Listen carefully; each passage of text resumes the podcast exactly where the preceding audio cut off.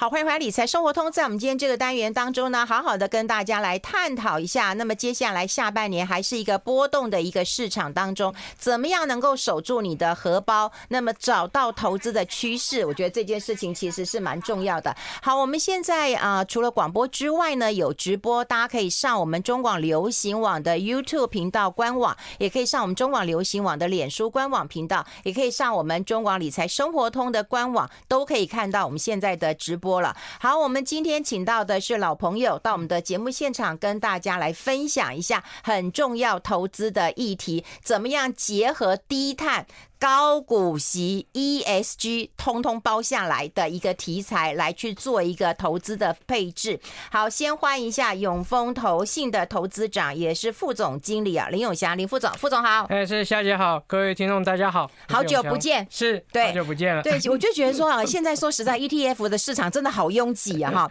大家有市值型的，然后也有一些高息的，也有 ESG 加高息的。待会我们就会聊聊有低碳的加 ESG 加高息的哈。全包了哈，那待会来看看还有什么样的一个差异性。不过说实在，我们先讨论一下低碳这件事情。ESG 大家已经有概念了，对。那低碳呢？说实在，我们常常也听到了近零排碳，对啊，这个碳中和哈，还有就是碳税，是啊，台湾也要成立呃成立这碳税的一个交易所了哈，可以当大家。小小的上一下课吗？这个跟碳有什么样的一个关联性？要留意哪一些吗？其实就像最近大家觉得天气很热，嗯，那其实是目前来看的话，全球平均温度前一阵子看到资料来看的话，嗯，其实目前来看，全球平均温度已经创了历史新高，到十七点多度，嗯跟之前过去的平均在十五度已经多两度了。其实就相关的一些呃气候变迁的碳排的部分的话，其实是变成相关的一些蛮。重要的一些议题啦，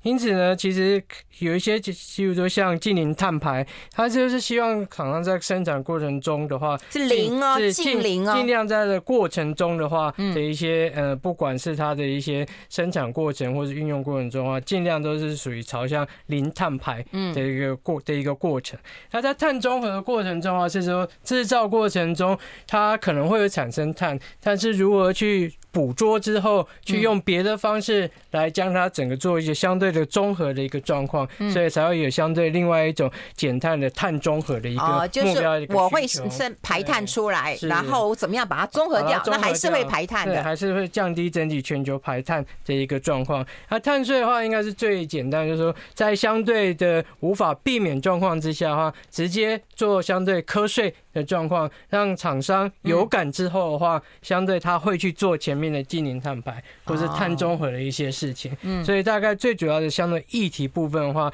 因此这这是三个名词，大家可能在近期。会常常会听到这个状况，因为这也是玩真的啦。是，就像我上一段的一个访问，我们在谈这个生成式 AI 的一个发展。那他从这个旧金山就告诉我们说，哎，他去采访以后，这是玩真的。那我们这一段的节目当中也要跟大家来谈，就是低排碳这样的一个特性也是玩真的，因为全世界都在关注，对不对？是，没错。所以现在只是说全世界都在关注的状况之下的话，或许我们可以看到，就是低碳才有相对一个竞争力。嗯，在这一好，我们有一个图表，所以大家可以。上我们的啊、呃、官网哈，不管是我们中网流行网哈的官网、脸书官网或 YouTube 官网或理财生活通的官网都可以看到，就是有一个啊、呃、低碳才有竞争力。那这是一个像呃欧盟、美国跟台湾的一个状况，是不是？嗯，是啊。嗯，其实目前来看的话，规文刚才夏姐说是玩真的，因为就是。真的是玩真的，对啊，其实，在全球大概有一百四一百多个国家里面，是有四八国家已经开始承诺，在二零五零年的时候要做相对净零碳排一个目标。二零五零。那其实相对来讲的话，我们以欧盟为例啊，其实欧因为欧洲的话是最早开始提倡呃相关一个碳议题的一个大的一个区域哦。那其实以欧盟来讲的话，在今年十月开始的话，它对于相关的一些呃高碳排进口产品的话，它就会。必须所有产品，它每季都会叫你提供相关的一些碳排量的一个数字。那在二零二六年开始的话，它就会经，它会借由这样的数字来要求一个相对 C band，也就是碳边境税的一个苛征的一个状况。因此呢，以欧盟来讲的话，其实他们有制定开始这样制定这样的目标。嗯。那其他比较大的区域，例如像美国的话，美国的话大概会更早之前，他们现在已经过了一个叫做呃清洁。竞争法案。嗯，那所谓青年竞争法案里面的一个重中之重的话，其实也是在碳的部分。也就是说，在二零二四年，也就是在明年开始的话，它会针对它不管是美国国内或者相对的一个进口的产品部分的话，会相对苛征相对的碳排放的一个费用的一个呃相关的一个碳的费用。因此，在这边来讲的话，其实不管是欧洲跟美国部分的话，对于相对碳排部分的话，它开始每个国家都开始开始在做一些真的一些行动的。反正我们就是有什么货物税，对不对？当然要有税，可是现在还有碳税。还有一个碳税的一个概念，也就是相对厂商的成本，其实如果你没做阴影的话，其实会相对的一个大幅的增加。那回到我们台湾来看的话，我们台湾在八月七号的时候，其实相对来讲的话，一个碳交易所就会相对一个正式成立。在年底的时候的话，相对相对台湾的一个碳排的一个法案部分的话，也会做相应通过。但其实台湾在二零二一年的时候的话，呃，目前台湾政府的话，其实当初在二零二一年的时候就有宣示，呃，在二零二五年净零碳排的部分的一个目标会跟世界做一个相对的接轨。因此呢，在去年的时候的话，在去年二零二二年的三月的时候的话，也通过了一个二零五年年的呃净零碳排的一个路线指引的状况。那今年的话，搭配着你气候变迁法案的一个通过，那其实在搭配了一个。提出了一个十二项关键战略的一个相对目标来看的话，其实台湾也一方面也希望搭上全球的趋势，一方面也希望借由这一波一个绿色转型，也能够带动整体经济一个再增长的一个状况。哎，副总讲，这真的是一个关键啊，因为很多人都会以为说，这碳税关我什么样的事情啊？可是，在国外当中啊，我们当的呃台湾其实都是供应商，是你如果没有达到这个标准，对不起，我没办法下单给你了，所以必须要做这件事情。而且是刻不容缓，只不过它比较晚倡议，好，大家知道比较少，但大家真的是一个很重要的一个议题啊。我们要先休息一下，进一下广告，待会继续再跟大家做分享。I like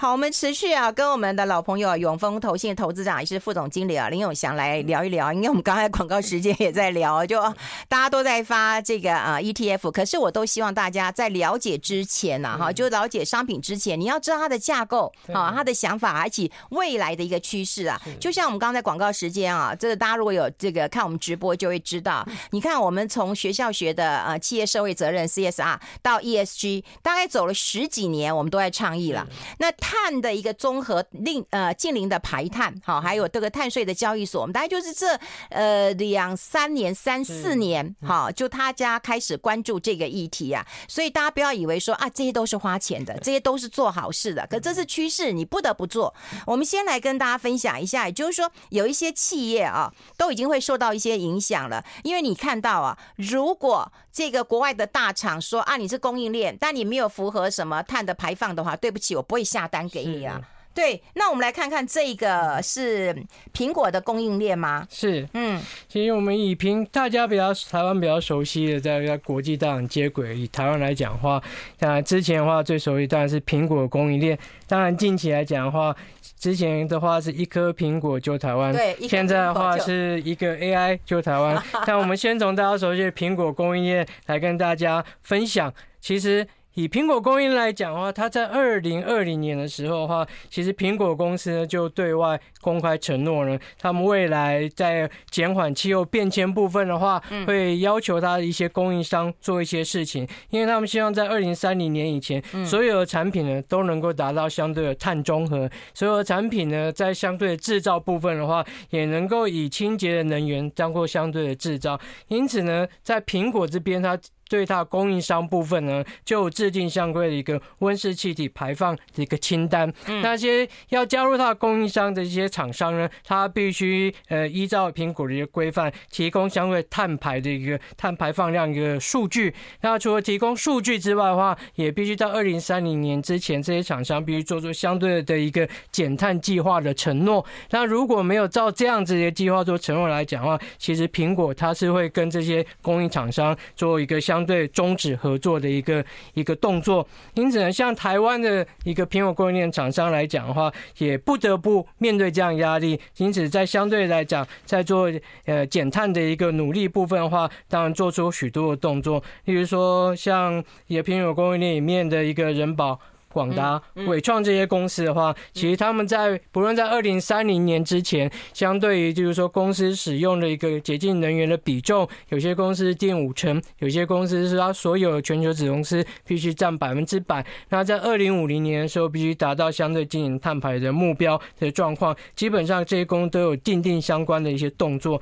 那从我们刚刚提到这。公司里面，尤其近期，比如像今天大家还是很红的，例如说广达、伟创这些有 ChatGPT 概念、NVIDIA 概念的个股，为什么他们还是可以有接，在到明年为止还可以有接到这些国际大厂大单呢？那其实，即使是 NVIDIA，只要符合美国规范的话，其实这些大厂它在进行碳排的部分的话，也有相对的竞争力。所以呢，其实，在低碳部分的话，已经形成相对一个我们类似的一个低碳障碍。也就是说，必须有竞争力的这些大厂，才有机会未来赢者全拿的一个状况。所以，即使 ChatGPT 虽然我们除了有技术之外的话，其实也包含了低碳的一个相对的能力，符合国际的一个大厂需求状之下，其实也相。对，创造出强的一个竞争力。因此呢，未来的话，我们是认为，假设一些体质比较没那么健全的公司，或是比较属于中小型公司的话，未来面临的压力会越来越重。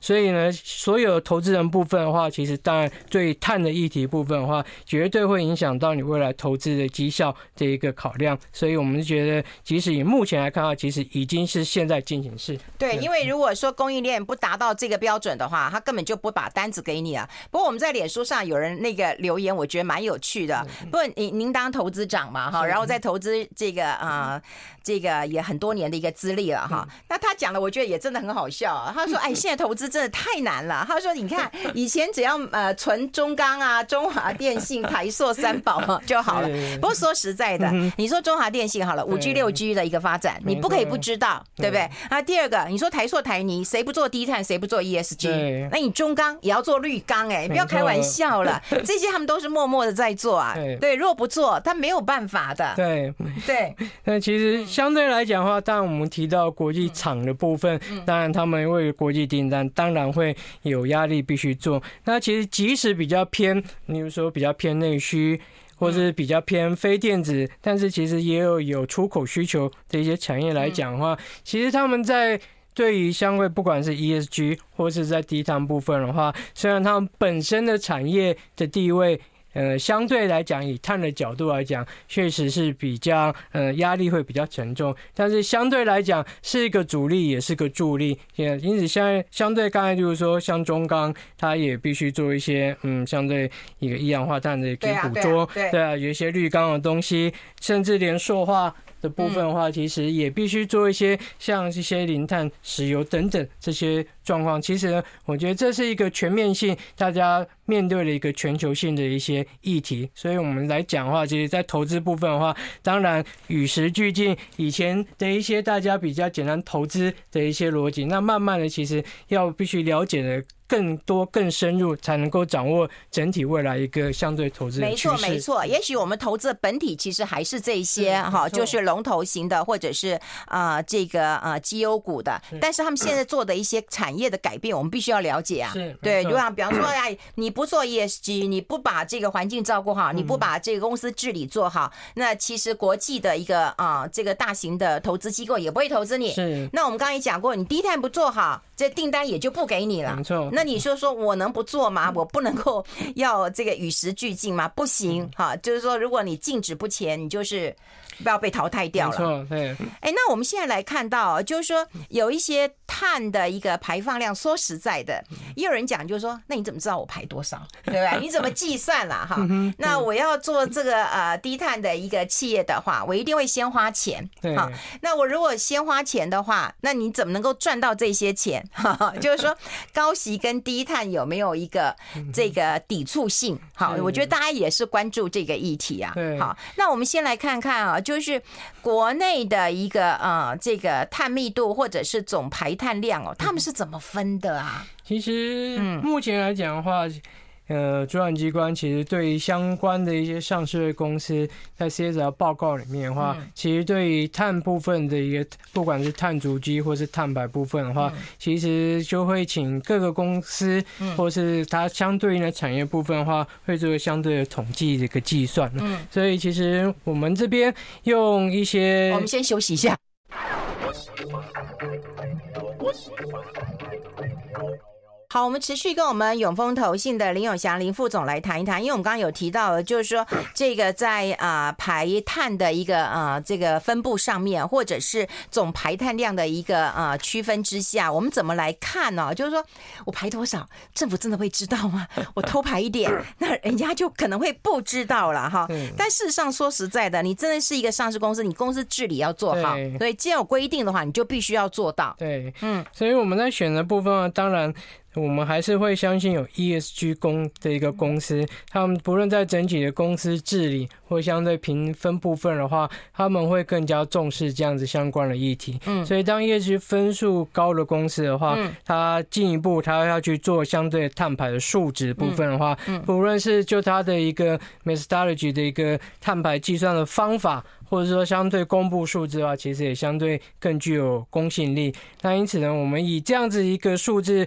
做相对的收集之后的话，会得到两种运用的一个方式。好，一个的话，最简单来讲的话，当然是依照公司所公布的总碳排的部分，总碳排，总碳排的部分作为一个相对的基础。那也就是说，整体总产业部分的话，如果总产业部分所有公司加出来的，这个图表吗？哎，就是这个图表来看的话，假设这边的话，我们从总碳排的部分来做相对区分来看的话，它这总碳排部分这些公司先区分成它总碳排量呃高最高的百分之五十跟相对低的百分之五十来看的话，其实从过去的统计资料来看的话，它不论短中长期的绩效，低碳排的一个公司的股价表现，基本上都会比高碳排的一个公司来得好。另外一个指标，大家可能以为说我做好事啊，我不我不一定会有好报的。现在是给你告诉你说做好事就会有好报。现在是现世报的一个概念。基本上的话，其实你这样说，因为其实碳排就是现在是 ING 的一个进行式，所以呢，其实股价是所有领先的一个一个综合体。所以呢，从总碳排的话，基本上已经可以看到有相对比较好的结果。另外的话，我们从另外一个角度，以相对的角度的一个指标，也就以平均营收的碳排相对。总碳排的数值当做一个区分的一个标准，那我们再把它简称为叫做碳密度，也就是碳密度低跟碳密度高的公司来看的话，我们发现碳密度低的公司它的股价表现也是比碳密度高的公司的股价表现要来得好。因此呢，不论从绝对的一个指标，或者从相对应的指标来看的话，只要碳做得好的一个公司的话，其实目前来看已经直接反映在市场上一个股价的一个表现。因此，我们会认为说，投资人在相对做投资的部分的话，呃，确实要将碳的这个议题当做一个投资一个蛮重要的因子做考量。哎，不过说实在的，副总，这这点我也不得不说了哈，就是说我要去问营收，我要去问获利，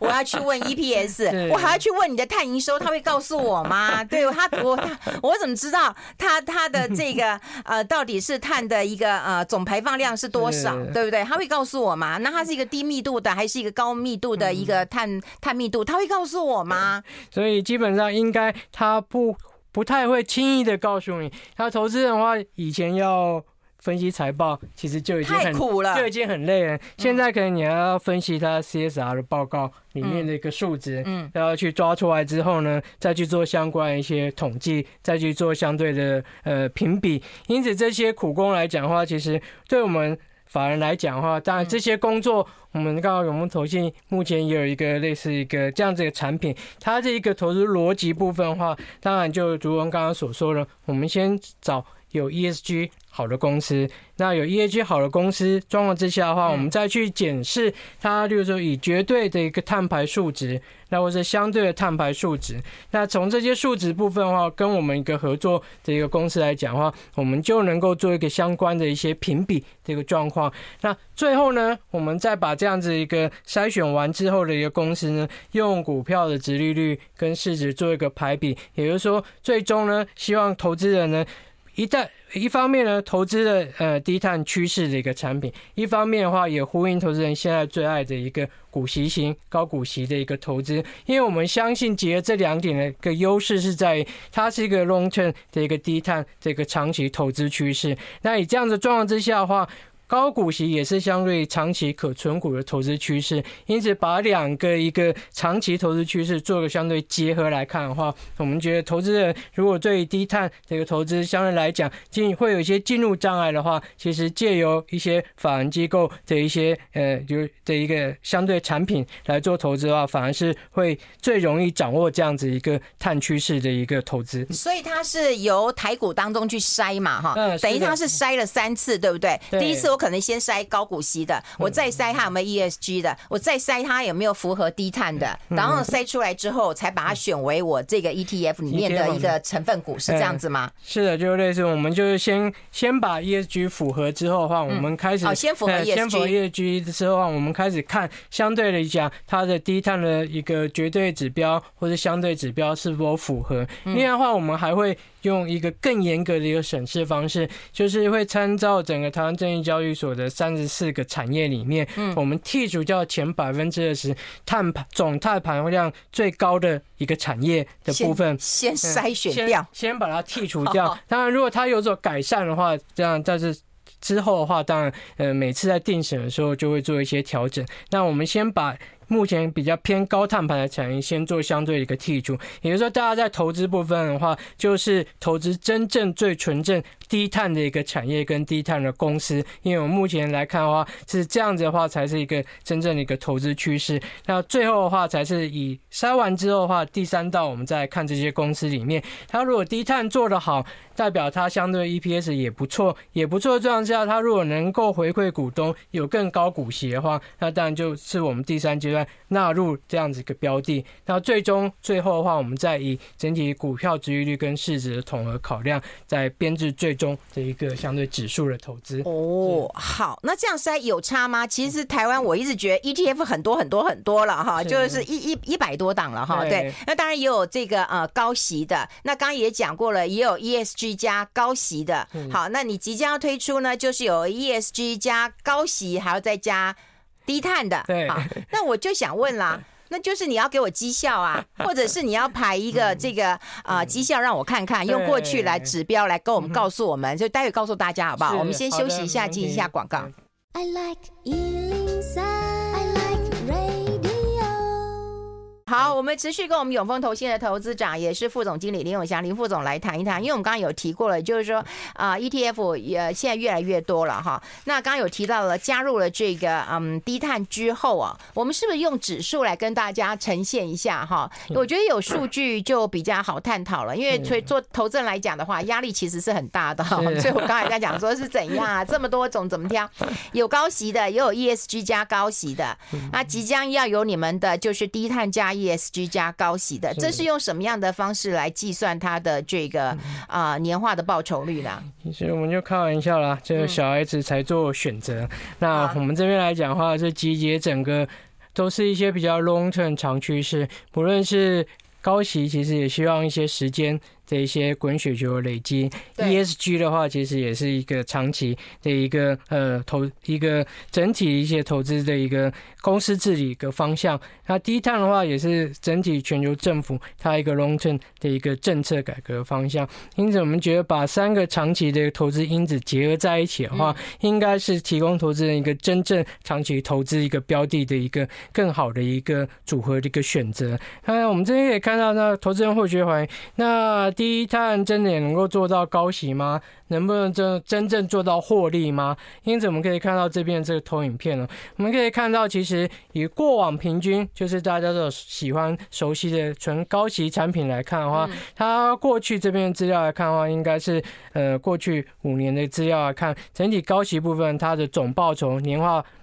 的一个报酬率的话，应该就差不多在八点九部分。那相对吸收部分的话，应该是在七点六的部分，很不错啊。其实已经算很不错了。那当然，市场上的演进过程中的话，接下来又提供了有一个 ESG 跟高息这样子一个因子的一个产品出来。那我们也发现，确实又更好。这一个状况，那不管它，当然它的配息率的部分是六点二，但总报酬部分的话，又比之前高企的总报酬来讲的话，基本上来的更好的一个状况。那因此我们在思维这样状况来看的话，那如果我们再把低碳这样的筛选因子再放进来之下的话，那会不会比相对的市场上面的一个高息产品，甚至是市值型产品，还有没有机会达到让投资人有一个更好的选择？那事实上，我们经过这样子的回这个结果来看啊，一方面我也可以先看到这个在总报酬部分，相对在高级产品比较来看的话，它可以达到年化十七 percent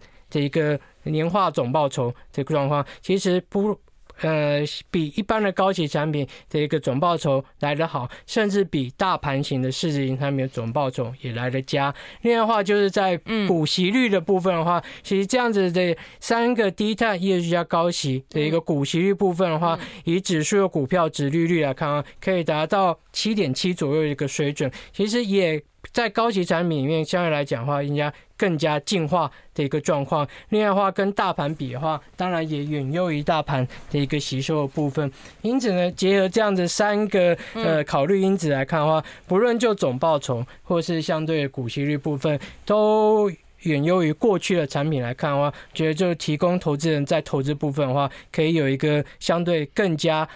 更长期的一个投资一个选择。嗯，我看到这张图表，我觉得蛮好的一点呃一件事情，就是说，我觉得时间是必须要拉长一点。有很多人会很期待说啊，我今天买了不管哪一档 ETF，不管我买高息，我 ESG 的高息的，或者是 ESG 低碳的加高息，就是哎，我这个月买，我下个月就要赚了啊，就就不不是这样子的哈。你当然不希望它波动这么大的，所以你是把它回测到五年来计算。对，没错。那其实投资 ETF 投资方式当然有一些是 by trading 引用，那有一些是把长期投资用，对对对。那我们当我们希望我们的产品部分的话，是让投资人呢 ETF 部分的话，不用有太多的烦恼。但是呢，以他投资一个 long term 的趋势来看的话，因此我们产品的部分，我们会特别重视刚才所提供的，就是说相对的一些投资三个因子的趋势都是长期的状况之下，那投资人就不用烦恼去做额外的一个选股。那你可以长长久久，不论是用定期定额的方式。或者是说，当你用波段投资的方式，都能够达到一个还不错这个报酬，为一个相对一个设计产品的一个目的。嗯，因为我觉得过去当然就是呃，我刚刚讲过了，ETF 它可能要同中求异了哈，然后看看那同业缺了什么，然后我再把它补上去。是，所以就是有人讲说，先行者有先行者的优势，可是，在后继者的时候，还想说，哎，我再我再补充一点，然后就可以让它更稳定一点，而且获利。更好一点是没错，是这样的一个投资逻辑嘛？是是，确实是这样。那我们就是呃，先进者有它的强项，那我们后进者对于投资人来讲，我们当然绝对要。与时俱进的一个状况，因此呢，我们的产品一样是低碳，但同业之前的话，大部分都是发市值型的。嗯，那我们这边的话是低碳，但这是属于股息型的一个产品，让投资人有更多丰富的一个选择。其实最终来讲，对投资人绝对是有利而无害的。对，它是比较稳健保守啦。嗯，是。它如果跟产业单一产业型的来讲的话，它是属于比较稳健保守型的。是，没错。对，而且因为它已经过筛。了三次嘛，刚刚讲是所有的上市贵公司，然后剔除一些有一些高污染的产业，然后开始过筛了三次，然后总共留下四十档，四十档哦。好，这个详细的一个资讯的话，那么大家可以打电话了哈，可以打电话零二二五零零五五六六，因为他明天就要挂牌上市了哈，先恭喜你了哈。那也希望就是说，它可以比较这个带给大家哦比较低波动一点的投资的这个组合。是。嗯。对，希望大家对啊，因为它整体的组合来讲的话，因为它是相对比较 long term 的一个呃一个考虑的部分，因此我们也希望投资人呃做进场之后的话，基本上可以用更长的角度。那我们也相信这样的趋势是对的状况之下的话，因为我们相信类似巴菲特一个投资的一个准则来看的话，希望借由这样子一个方式，那它也搭配了一个呃双月的一个双月配息的一个选择一个状况。那其其实也可以搭配永丰其他单月的一个双月配的产品，可以可以让你的投资组合部分的话，第一方面可以达到月月配，另一方面的话可以达到像这一次的一个低碳的话，它可能。目前来看的话，是以电子产品的电子业为主。那我另外一个讲八成左右，八成左右。另外一个我们去年推的产品，它是以金融传产为主的一个产品。两个做相互搭配的话，其实以长期来看的话，其实在投资方面会更均衡。那也可以达到你相对月月配的一个效果。对于投资人来讲我们希望永丰投信的一个产品部分啊，能够让大家是确实当做一个长期资产配置，或是一个长期的。一个退休理财的一个相对好的一个产品。嗯，我觉得这很重要，这也是你们的一个使命，因为现在有很多的小白的投资人了哈，然后呢，呃，当冲的啦，或者是在这个船上晕船的啦，跳船的啦，哈，一堆，所以我就希望就是说，如果是那种小白型的话，对，买一档放久不出事的，啊，这可以作为你第一档的呃投资的标的，是，没错，它可能不会让你这个呃暴富，但是它不会让你赔很多。对，我们是希望就是借由时间累积，那对的趋势状况之下的话，嗯，那最终来讲的话，一定会提供一个良好的一个报酬做相对的回馈。这个很重要，不要听别人，然后这个乱报，然后找到一档好的标的。那另外就是说，我觉得退休族啦，哈，是，就是退休族你比较保守啊，稳健一点的话，你可以考虑一下，就是有那种 ESG 的，有高息的，有低碳的，哈，这个对于来讲的话是比较稳健保守的。好，脸书上有很多人问说，呃，报酬率多少？因为明天才挂牌，哈，这个大家先想好，就是说它的标的跟你想的一不一样。那另外就是呃细节只能请你打电话，因为我们没有办法在节目当中跟大家讲这么的清楚。大家可以打电话零二二五零零五五六六零二二五零零五五六六。哎，祝福你们明天挂牌顺利了，希望你们好好的操作。是。好，谢谢副总了，谢谢，我们拜拜，拜拜。